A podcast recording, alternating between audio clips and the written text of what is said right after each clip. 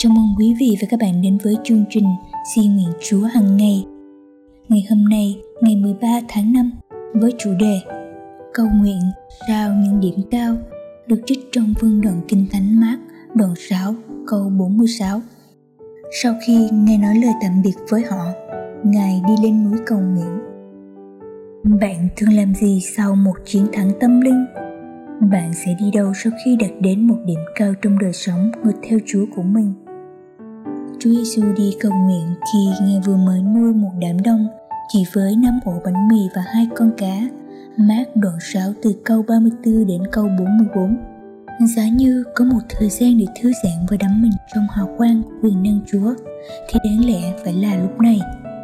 Thay vào đó, Chúa Giêsu đã lên núi để cầu nguyện. Khi Chúa Giêsu cầu nguyện, Chúa Cha đã bày tỏ rõ ràng ý muốn và đường lối của Ngài cho con Ngài. Cuối cùng, các môn đệ của Chúa Giêsu nhận ra rằng Chúa Giêsu đã chuẩn bị cho một quyết định lớn và thử thách khó khăn bằng thời gian cầu nguyện.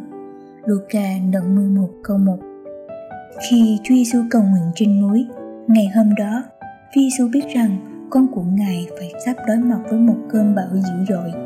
Mát đoạn 6 câu 48 Các môn đồ đã lao vào cơn bão tố mà không chuẩn bị. Nhưng Chúa Giêsu đã bước vào cơn bão sau khi hiệp thông với cha của Ngài trong lời cầu nguyện.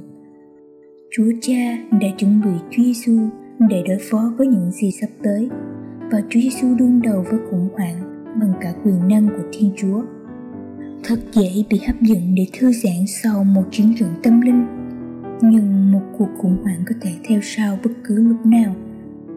Bạn phải đứng vững canh chừng những điểm cao của bạn chính những lúc bạn kinh nghiệm chúa một cách quyền năng, bạn nên lập tức tách ra một mình để cầu nguyện. Có như thế, bạn mới không rơi vào tình trạng thiếu chuẩn bị khi thử thách xảy đến. Bạn đã trải qua một chiến thắng tâm linh chưa? Hãy theo gương chúa của bạn để đi ngay đến một nơi cầu nguyện. Hầu chúa cha có thể chuẩn bị giúp bạn đối phó với những gì đã xảy ra. Cảm ơn quý vị và các bạn đã lắng nghe. Bài suy nguyện được trích trong Kinh nghiệm Chúa từng ngày Experiencing God Day by Day của mục sư Henry và Richard Lexapi, bản dịch Loving Life Meaning Tree.